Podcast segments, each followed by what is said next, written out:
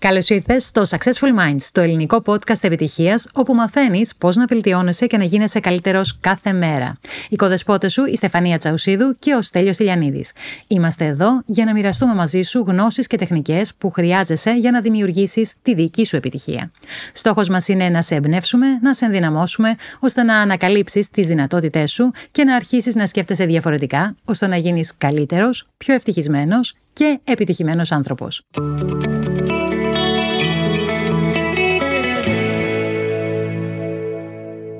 Το σημερινό επεισόδιο δεν είναι ένα απλό επεισόδιο ενημέρωσης, αλλά από μόνο του είναι ένα εργαλείο που θα σε βοηθήσει και θα ενισχύσει την προσπάθειά σου να πετύχεις τους στόχους που έχεις θέσει στα προηγούμενα επεισόδια. Θα σου ζητήσουμε ένα πράγμα. Αν είσαι από αυτούς που αμφιβάλλουν, άκουσε το επεισόδιο ως το τέλος, πριν πάρεις την απόφαση αν θα το χρησιμοποιήσεις ή όχι. Εμείς είμαστε βέβαιοι ότι μόλις το καταλάβεις, θα αρχίσεις να το χρησιμοποιείς. Γεια σου Στεφανία. Γεια σου Στέλιο, τι κάνεις? Είμαι πάρα πολύ καλά. Πώς ήταν η εβδομάδα σου? Έχεις κάποια μικρή νίκη, μεγάλη νίκη να μοιραστείς μαζί μας? Πώς, ήταν πολύ δημιουργική εβδομάδα. Επιτέλους τελείωσαμε τα χαρτιά και την διαδικασία της διαπίστευσης. Είναι ένα ακόμα εργαλείο στη φαρέτρα μου, όπως λέμε εμείς οι coaches. Ένας ακόμα τρόπος να βοηθήσω τους ανθρώπους με τους οποίους συνεργάζομαι. Ωραία, αυτό είναι μεγάλη νίκη και σου αξίζει και ένα μεγάλο μπράβο. Ευχαριστώ, είμαι πολύ περήφανη για τον εαυτό μου. Τέλεια. Εσύ Στέλιο μου? Εγώ είναι μια δημιουργική εβδομάδα. Ξεκίνησα 2 νέα project. Oh, wow. Οπότε είμαι σε δημιουργικό ίστρο. Κουραστική, αλλά από αυτή τη γλυκή χαρά που δημιουργείς πράγματα. Υπέροχα. Θα τα δούμε στην πορεία. Οκ, πάρα πολύ ωραία. Και το βάζεις και πάρα πολύ ωραία για να ξεκινήσουμε το σημερινό επεισόδιο, το οποίο έχει σχέση ακριβώς με αυτό, το πώς να βοηθήσουμε τους ανθρώπους να πετύχουν τους στόχους τους. Εμείς το έχουμε δοκιμάσει, έχουμε δει ότι δουλεύει και γι' αυτό σήμερα είμαστε εδώ να συζητήσουμε γι' αυτό. Το σημερινό επεισόδιο δεν είναι ένα απλό επεισόδιο. Είναι από μόνο του ένα ολόκληρο εργαλείο. Αλλά υπάρχει ένα θέμα. Ότι σε τέτοιου είδους εργαλεία υπάρχει πολύς κόσμος ο οποίος είναι αρνητικός. Κυρίως επειδή δεν το ξέρει, επειδή δεν το έχει καταλάβει. Ακριβώς. Υπάρχει πολλή πληροφορία. Υπάρχει πάρα πολλή πληροφορία και μερικές φορές δεν κατανοούν τις πληροφορίες. Άρα σήμερα που θα το εξηγήσουμε, Στέλιο, νομίζω ότι θα αλλάξουν γνώμη. Και εγώ το ελπίζω, γιατί είναι ένα εργαλείο το οποίο το χρησιμοποιούν πάρα πολλοί και επιχειρηματίες και αθλητές και γενικά άνθρωποι οι οποίοι έχουν πετύχει πολλά. Θα δώσουμε και παραδείγματα μέσα στο επεισόδιο. Αλλά κυρίως να πούμε ότι δεν έχει καμία σχέση ούτε με κάτι μεταφυσικό, ούτε με πράγματα, με νόμους της έλξης, με το σύμπαν που συνομωτεί και οτιδήποτε άλλο, γιατί πολλοί κόσμος δεν πιστεύει σε αυτά. Γιατί το θεωρεί κάτι παραφυσικό. Ακριβώς. Και αφορίζει και αυτό το εργαλείο που δεν έχει καμία σχέση με όλα αυτά. Κι όμως το συγκεκριμένο εργαλείο το χρησιμοποιούμε πάρα πολύ στο coaching. Υπάρχει μέσα σε διάφορα εργαλεία που χρησιμοποιούμε και είναι πολύ απτό και πολύ πρακτικό όταν μάθεις να το χρησιμοποιείς σωστά. Στην πραγματικότητα δεν είναι τίποτα άλλο από το να σκέφτεσαι ότι έχεις πετύχει τους στόχους σου. Έτσι. Να παίρνεις την ικανοποίηση ότι έχεις πετύχει τους στόχους σου πριν καν τους πετύχεις. Είναι τόσο απλό. Χρησιμοποιείς λοιπόν τη φαντασία σου, χρησιμοποιείς αυτή την δημιουργικότητα που έχουμε εμείς οι άνθρωποι μέσα μας και συνήθως την ξεχνάμε καθώς μεγαλώνουμε, ώστε να δεις πώς θα ήταν να σκέφτεσαι, να νιώθεις και να βιώνεις την επιτυχία του στόχου που έχεις θέσει, όπως το έχουμε κάνει στα προηγούμενα επεισόδια. Έτσι. Είναι λοιπόν δομημένη φαντασία αυτή τη φορά, πολύ συγκεκριμένη. Και το όνομα του εργαλείου, να το πούμε, να το αποκαλύψουμε, Στέλιο, να μην το αποκαλύψουμε. Να το αποκαλύψουμε λοιπόν. Νομίζω ότι είμαστε αρκετά μέσα στο επεισόδιο, ώστε ακόμη και αυτοί που έχουν αρνητική άποψη για κάτι τέτοιο, να μείνουν μέχρι το τέλος. Μα αυτός είναι ο σκοπός. Δεν μπορείς να αφορήσεις κάτι πριν το κατανοήσεις. Αν δεν το κατανοήσεις, λες δεν είναι για μένα. Αλλά όταν καταλάβεις, μετά μπορείς να πάρεις μια απόφαση να το χρησιμοποιήσεις ή όχι. Και πιστεύουμε ότι αξίζει τον κόπο. Το εργαλείο λοιπόν για το οποίο θα μιλήσουμε σήμερα είναι ο οραματισμός. Και τι είναι με απλά λόγια ο οραματισμός? Νομίζω ότι το είπες λίγο στην αρχή, Στέλιο. Είναι ένας τύπος άσκησης. Ναι, είναι ένας τύπος άσκησης που Σου υπόσχεται ότι μπορείς να δεις το μέλλον πραγματοποιημένο και αυτό σου δημιουργεί συγκεκριμένα συναισθήματα θετικά, σε παρακινεί, σε εμπνέει και θέλεις να κάνεις πράξεις ώστε να το πραγματοποιήσεις, να το φέρεις στην πραγματικότητα. Άλλωστε, αν σκεφτείς, Στέλιο, όλα τα πράγματα που είναι γύρω μας, από το μικρόφωνο στο οποίο μιλάμε τώρα, τον υπολογιστή που έχουμε μπροστά μας, το ποτήρι μας, κάποιος τα φαντάστηκε πρώτα και ύστερα τα δημιούργησε. Κάποιος τα είδε στο μυαλό του, στη φαντασία του. Τα οραματίστηκε. Σωστά? Έχεις απόλυτο δίκιο. Τα πάντα γύρω μας, ένα σπίτι, μια πολυκατοικία, ένα αυτοκίνητο, τα πάντα γύρω μας, κάποιος πρώτα τα οραματίστηκε και μετά τα δημιούργησε. Δεν γίνεται διαφορετικά. Έτσι. Πάμε λοιπόν να δούμε γιατί να κάνει κάποιος οραματισμό. Σε τι θα τον βοηθήσει. Υπάρχουν πάρα πολλοί λόγοι. Να ξεκινήσω εγώ με το βασικό, πάνω στο οποίο δουλεύω και είναι η ειδικότητά μου, είναι το άγχος. Ότι μειώνει το άγχος. Γιατί όταν αφιερώνεις χρόνο μέσα στην ημέρα σου, να κάτσεις ήρεμα, σε ένα μέρος στο οποίο είσαι εσύ, νιώθεις ασφαλής και κάνεις οραματισμό, βλέπεις αυτό το οποίο θέλεις να δημιουργήσεις, νιώθεις ότι είναι κάτι που μπορείς να το κάνεις, νιώθεις ότι είναι κάτι αληθινό και όσο το βλέπεις περισσότερο μειώνεται αυτό το άγχος, το ότι θα γίνει, δεν θα γίνει, μπορώ, δεν μπορώ, αυτός ο αρνητικός διάλογος που υπάρχει πολλές φορές, και όσο το βλέπεις και το επαναλαμβάνεις αυτή την εικόνα, γίνεται πιο απτό, πιο πρακτικό, πιο αληθινό στο μυαλό σου και άρα μπορείς να το φέρεις και στην πραγματικότητά σου κάνοντας τις κατάλληλες ενέργειες. Έτσι. Επίσης αυξάνει το focus, την εστίαση. Συνήθως τι κάνουμε? Βάζουμε στόχους και επειδή τους αφήνουμε σε ένα σιρτάρι, μετά από μερικές μέρες τους ξεχνάμε. Το να οραματίζεσαι λοιπόν ότι έχεις πετύχει αυτούς τους στόχους, σε βοηθάει να μείνεις πιο εστιασμένος στο να τους κυνηγήσεις. Βέβαια, τους θυμάσαι ουσιαστικά καλύτερα και περισσότερο. Θέλει επανάληψη, όπως όλα τα εργαλεία τα οποία μοιραζόμαστε. Επίσης, όσο περισσότερο το οραματίζεσαι, τόσο περισσότερο το πιστεύεις. Άρα ενισχύει την αυτοπεποίθηση, γιατί βλέπεις τον εαυτό σου να έχει πετύχει αυτό που θέλεις. Να πούμε ένα παράδειγμα. Π.χ. θέλεις να πάρεις ένα αυτοκίνητο. Άρα, αν οραματίζεσαι τον εαυτό σου ότι οδηγάς το συγκεκριμένο αυτοκίνητο, το βλέπεις, το νιώθεις ότι είσαι μέσα στο αυτοκίνητο, βάζεις τις ταχύτητες, στρίβεις και πηγαίνεις στο αγαπημένο σου καφέ. Όσο λοιπόν το βλέπεις, το νιώθεις περισσότερο και όσο πιο συχνά το κάνεις, νιώθεις πιο σίγουρος ότι μπορείς να το αποκτήσεις. Συν ότι βιώνεις και το συναίσθημα της χαράς ότι πέτυχες το στόχο σου πριν καν τον πετύχεις. Κάνεις δηλαδή το κομμάτι σου μέσα στο αυτοκίνητο, το παράδειγμα που έφερες. Ανοίγεις το παράθυρο, βγάζεις το χέρι έξω, σε χτυπάει το αεράκι, σε καμαρώνει ο κόσμος που περνάς με το αυτοκίνητο αυτό το ωραίο και χαίρεσαι πριν καν το αποκτήσεις. Ακριβώς. Γιατί δεν θα είναι ένα τυχαίο αυτοκίνητο, θα είναι το συγκεκριμένο αυτοκίνητο που είναι το ιδανικό για εσένα. Θα το βλέπεις σαν εικόνα συνέχεια. Επίσης σε εμπνέει. Αυτό που έχεις βάλει στόχο, έτσι. Ακριβώς. Οραματιζόμαστε όχι ένα οποιοδήποτε αυτοκίνητο και όχι γενικά οραματιζόμαστε αυτοκίνητα. Αν έχουμε βάλει στόχο να πάρουμε ένα καινούργιο αυτοκίνητο, οραματιζόμαστε το συγκεκριμένο αυτοκίνητο που έχουμε βάλει στόχο να πάρουμε. Το συγκεκριμένο μοντέλο, το συγκεκριμένο χρώμα που το θέλουμε, πώς είναι τα καθίσματα από μέσα, πώς είναι οι ταχύτητες, πώς είναι το καντράν. Το βλέπουμε σαν να είναι ζωντανό, το παίζουμε σαν ταινία στο μυαλό μας. Ένας άλλος λόγος για να κάνεις οραματισμό, για να χρησιμοποιείς τη φαντασία σου δημιουργικά λοιπόν, είναι το ότι σε εμπνέει, σου δίνει έμπνευση. Όπως και με την αυτοπεποίθηση, αυτή η ίδια διαδικασία μπορεί να αποτελέσει πηγή που σε ενθαρρύνει, σε εμπνέει, σου δίνει παρακίνηση, γιατί βλέπεις τους στόχους και τα όνειρά σου να είναι πραγματικότητα ήδη και άρα εμπνέεσαι να τα κάνεις να συμβούν.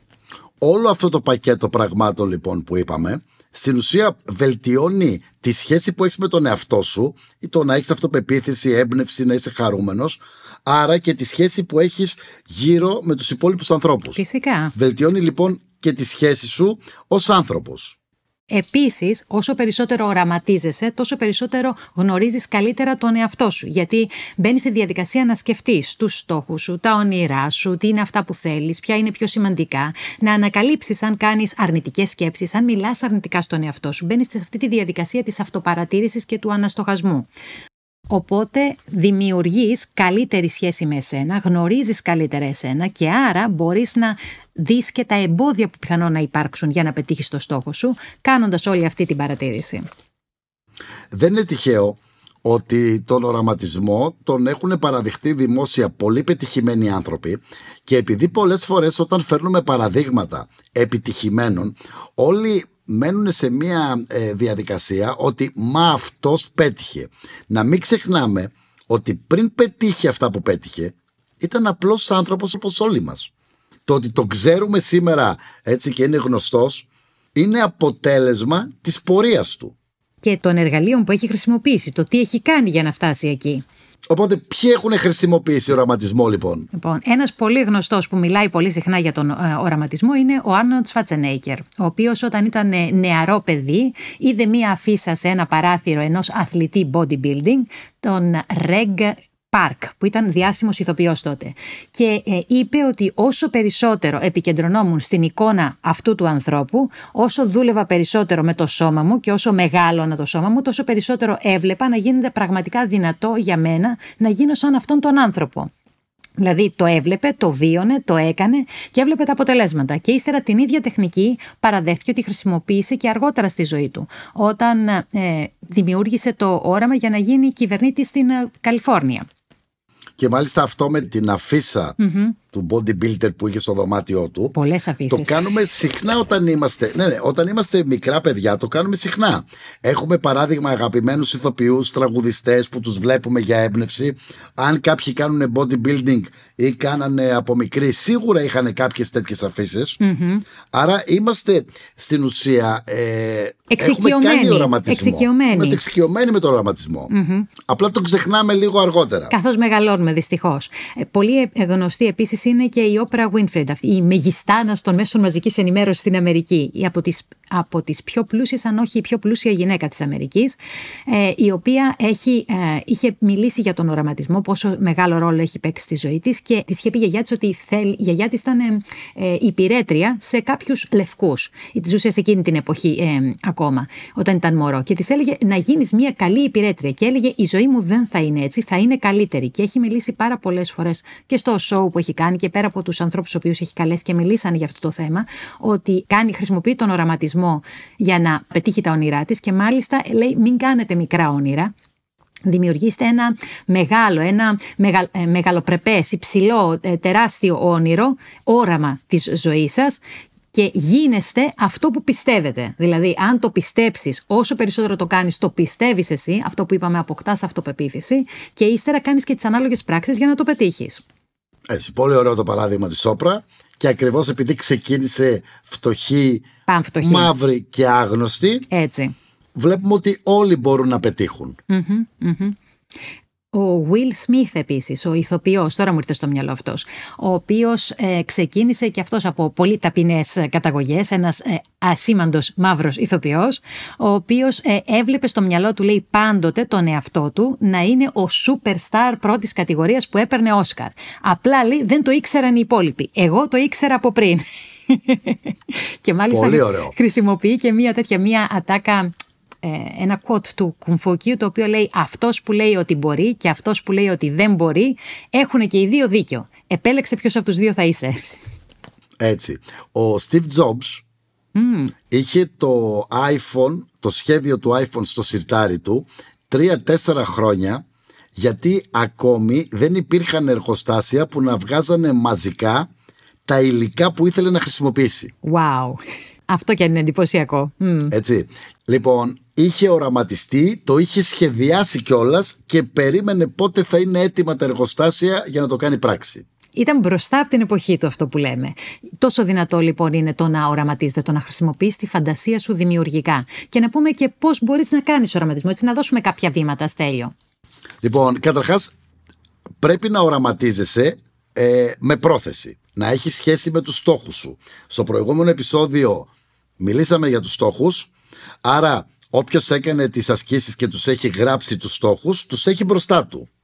Οραματιζόμαστε λοιπόν όχι ότι να είναι, οραματιζόμαστε ότι έχουμε πετύχει τους στόχους που έχουμε βάλει.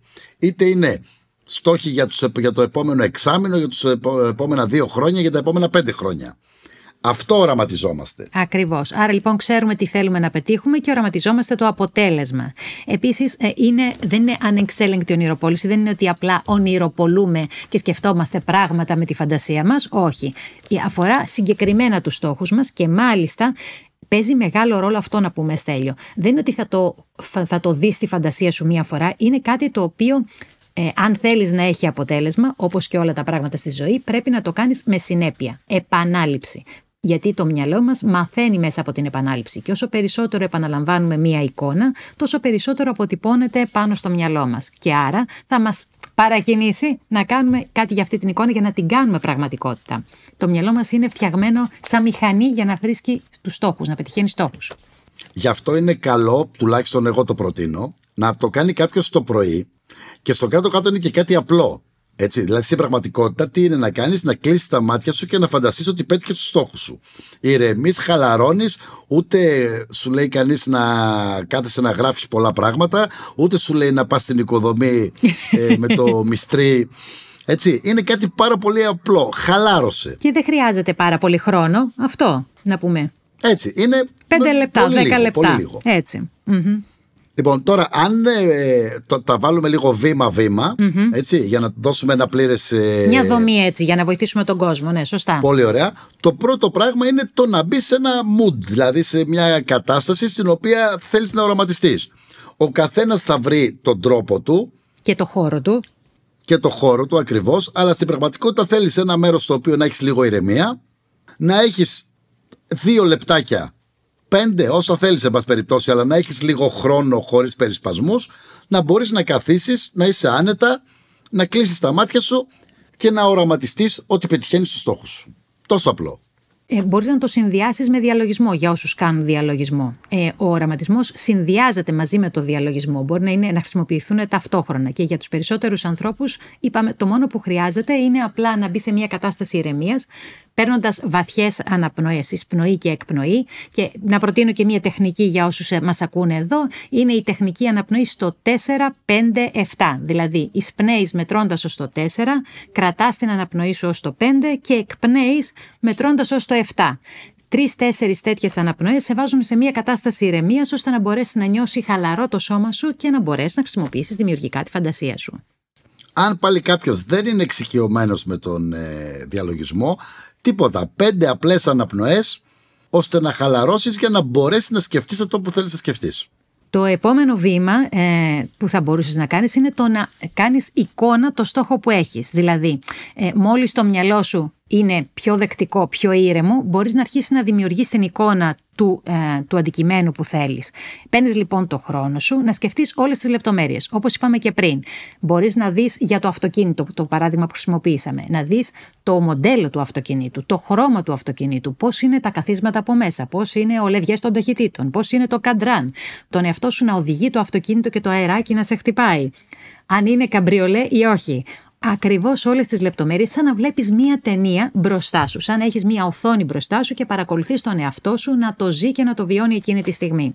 Και επικεντρώσου και στα συναισθήματα. Α, πολύ βασικό. Δηλαδή το κατά πόσο αυτό το πράγμα σε χαροποιεί, πώς νιώθεις περήφανος, ευτυχισμένος που κατάφερες και πέτυχες το στόχο σου. Αν το καλοσκεφτούμε, είναι πολύ μεγάλη υπόθεση να παίρνεις τη χαρά από πριν για έναν στόχο που έχεις βάλει, χωρίς καν να τον έχεις πετύχει ακόμη. Γιατί πιστεύεις ότι τον έχεις πετύχει, Στέλιο? Αυτό είναι το θέμα. Αυτό ακριβώς. Λοιπόν, και φυσικά αυτό που είπαμε και θα το ξαναπούμε, ότι αν το κάνεις σήμερα με το που τελειώνει το επεισόδιο και το ξεχάσεις, δεν θα σου φέρει κανένα αποτέλεσμα. Είναι κάτι το οποίο πρέπει να γίνεται συχνά. Γι' αυτό όρισε την ώρα, το μέρος, ό,τι είναι αυτό που θα σε βοηθήσει στο να το κάνεις με συνέπεια. Βάλε υπενθύμηση στο κινητό σου. Βάλε ένα ξυπνητήρι να χτυπήσει. Είναι η ώρα μου που οραματίζομαι. 5 λεπτάκια. Δεν έχουμε 5 λεπτάκια για να σκεφτούμε και να οραματιστούμε τους στόχους μας. Πώς θα τους κάνουμε πραγματικότητα. Και τώρα μου έρχεται στο μυαλό, Στέλιο, ένα παράδειγμα. Νομίζω το είχα μοιραστεί μαζί σου και παλιότερα. Για τους αθλητές. Ήταν η εθνική ομάδα της Αυστραλίας, της κοπηλασίας, οι οποίοι είχαν στόχο δεν είχαν νικήσει ποτέ τους Αμερικανούς σε ένα πρωτάθλημα. Και ο προπονητής τους, πέρα από την προπόνηση που κάνανε της κοπηλασίας, τις ώρες που δουλεύανε κανονικά, έφτιαξε μία κασέτα, κασέτες ήταν τότε, όπου περιέγραφε τον αγώνα. Περιέγραφε τον αγώνα με κάθε λεπτομέρεια, ακουγόταν δηλαδή ο άνεμος μέσα, ακουγόταν τα κουπιά που χτυπάνε και έλεγε ότι τώρα πλησιάζετε και περνάτε αυτή τη στιγμή τους Αμερικανούς, καθώς που και περιέγραφε τον αγώνα. Και ήταν μια κασέτα 20 λεπτά. Και έβαλε τους αθλητές να το ακούνε 2 φορές την ημέρα, πρωί και βράδυ. Σε πληροφορώ ότι όταν φτάσανε στον αγώνα, για να γίνει ο αγώνας με τους Αμερικανούς, όταν τους είδαν είπαν πάλι αυτοί, αυτούς έχουμε νικήσει τόσες φορές, και μπήκανε με διαφορετικό mood, με διαφορετική διάθεση, πέρα δηλαδή από την πρακτική την προπόνηση που είχαν κάνει, επειδή το είχαν ακούσει, το είχαν οραματιστεί τόσες χιλιάδες φορές, γιατί το ακούγανε για 3 χρόνια, Στέλιο. Φαντάζεσαι να ακούς κάτι για 3 χρόνια. Ήταν για Ολυμπιακούς αγώνες ακριβώς. Και είχαν στην ουσία μέσα στην κασέτα, είχε τον τερματισμό ότι κερδίζαν. Ακριβώς, ακριβώς. 3 χρόνια, 2 φορές την ημέρα τους κερδίζαν. Όταν λοιπόν πήγαν στον αγώνα ήταν το ευκολάκι. Δηλαδή αυτούς τώρα πάλι αυτούς θα κερδίσουμε. Ακριβώς τους έτσι. Έχουμε κερδίσει τόσες χιλιάδες φορές. Έτσι ακριβώς όμως γίνεται και ο στόχος που έχουμε βάλει. Όταν τον οραματίζεις ότι τον πετυχαίνεις, σου φαίνεται τόσο φυσιολογικό, αληθινό. Τόσο αληθινό ότι θα το πετύχεις. Τόσες φορές το έχεις κάνει.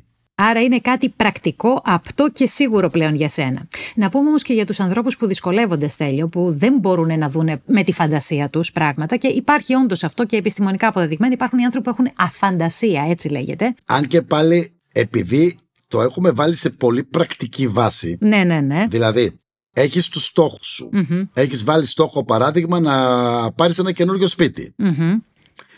Αν μη τι άλλο, πρέπει να μπορείς να φανταστείς το συγκεκριμένο σπίτι που θέλεις, πώς θα είναι, πώς είναι το κάθε δωμάτιο, πώς είναι το οτιδήποτε. Δεν έχουμε πει γενικά να φαντάζεσαι ό,τι να είναι, να προσηλωθείς στους στόχους που έχεις βάλει.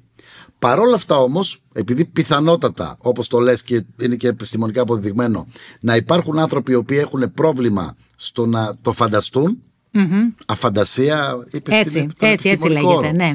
Μπορείς να χρησιμοποιήσεις ακόμα ένα εργαλείο για να σε βοηθήσει. Και αυτό είναι ο γνωστός πίνακας οραματισμού ή vision board, όπως λέγεται στα αγγλικά. Γνωστός για σένα που τον ξέρεις. Ναι, γνωστός για μας στο επάγγελμά μου, αλλά είναι γνωστός και για πολλούς άλλους ανθρώπους. Εντάξει. Για όσους είναι εδώ λοιπόν και δεν το έχουν ξανακούσει, δεν είναι κάτι παράξενο, είναι κάτι πάρα πολύ απλό. Είναι ένας πίνακας όπου συλλέγεις εικόνες και πάνω σε αυτές τις εικόνες βρίσκονται τα όνειρά σου, οι στόχοι σου, οι φιλοδοξίες σου, με φωτογραφίες, να το πω έτσι. Μπορεί να είναι και αντικείμενα, μπορεί να είναι και λέξεις οι οποίες σε παρακινούν ή φράσεις που σε παρακινούν. Και όλα αυτά μπορείς να τα κολλήσεις πάνω σε έναν πίνακα οραματισμού για να τα βλέπεις καθημερινά. Και όλα αυτά βέβαια που θα κολλήσεις έχουν σχέση με τους στόχους. Είναι απεικόνηση, είναι φωτογραφίες των στόχων σου.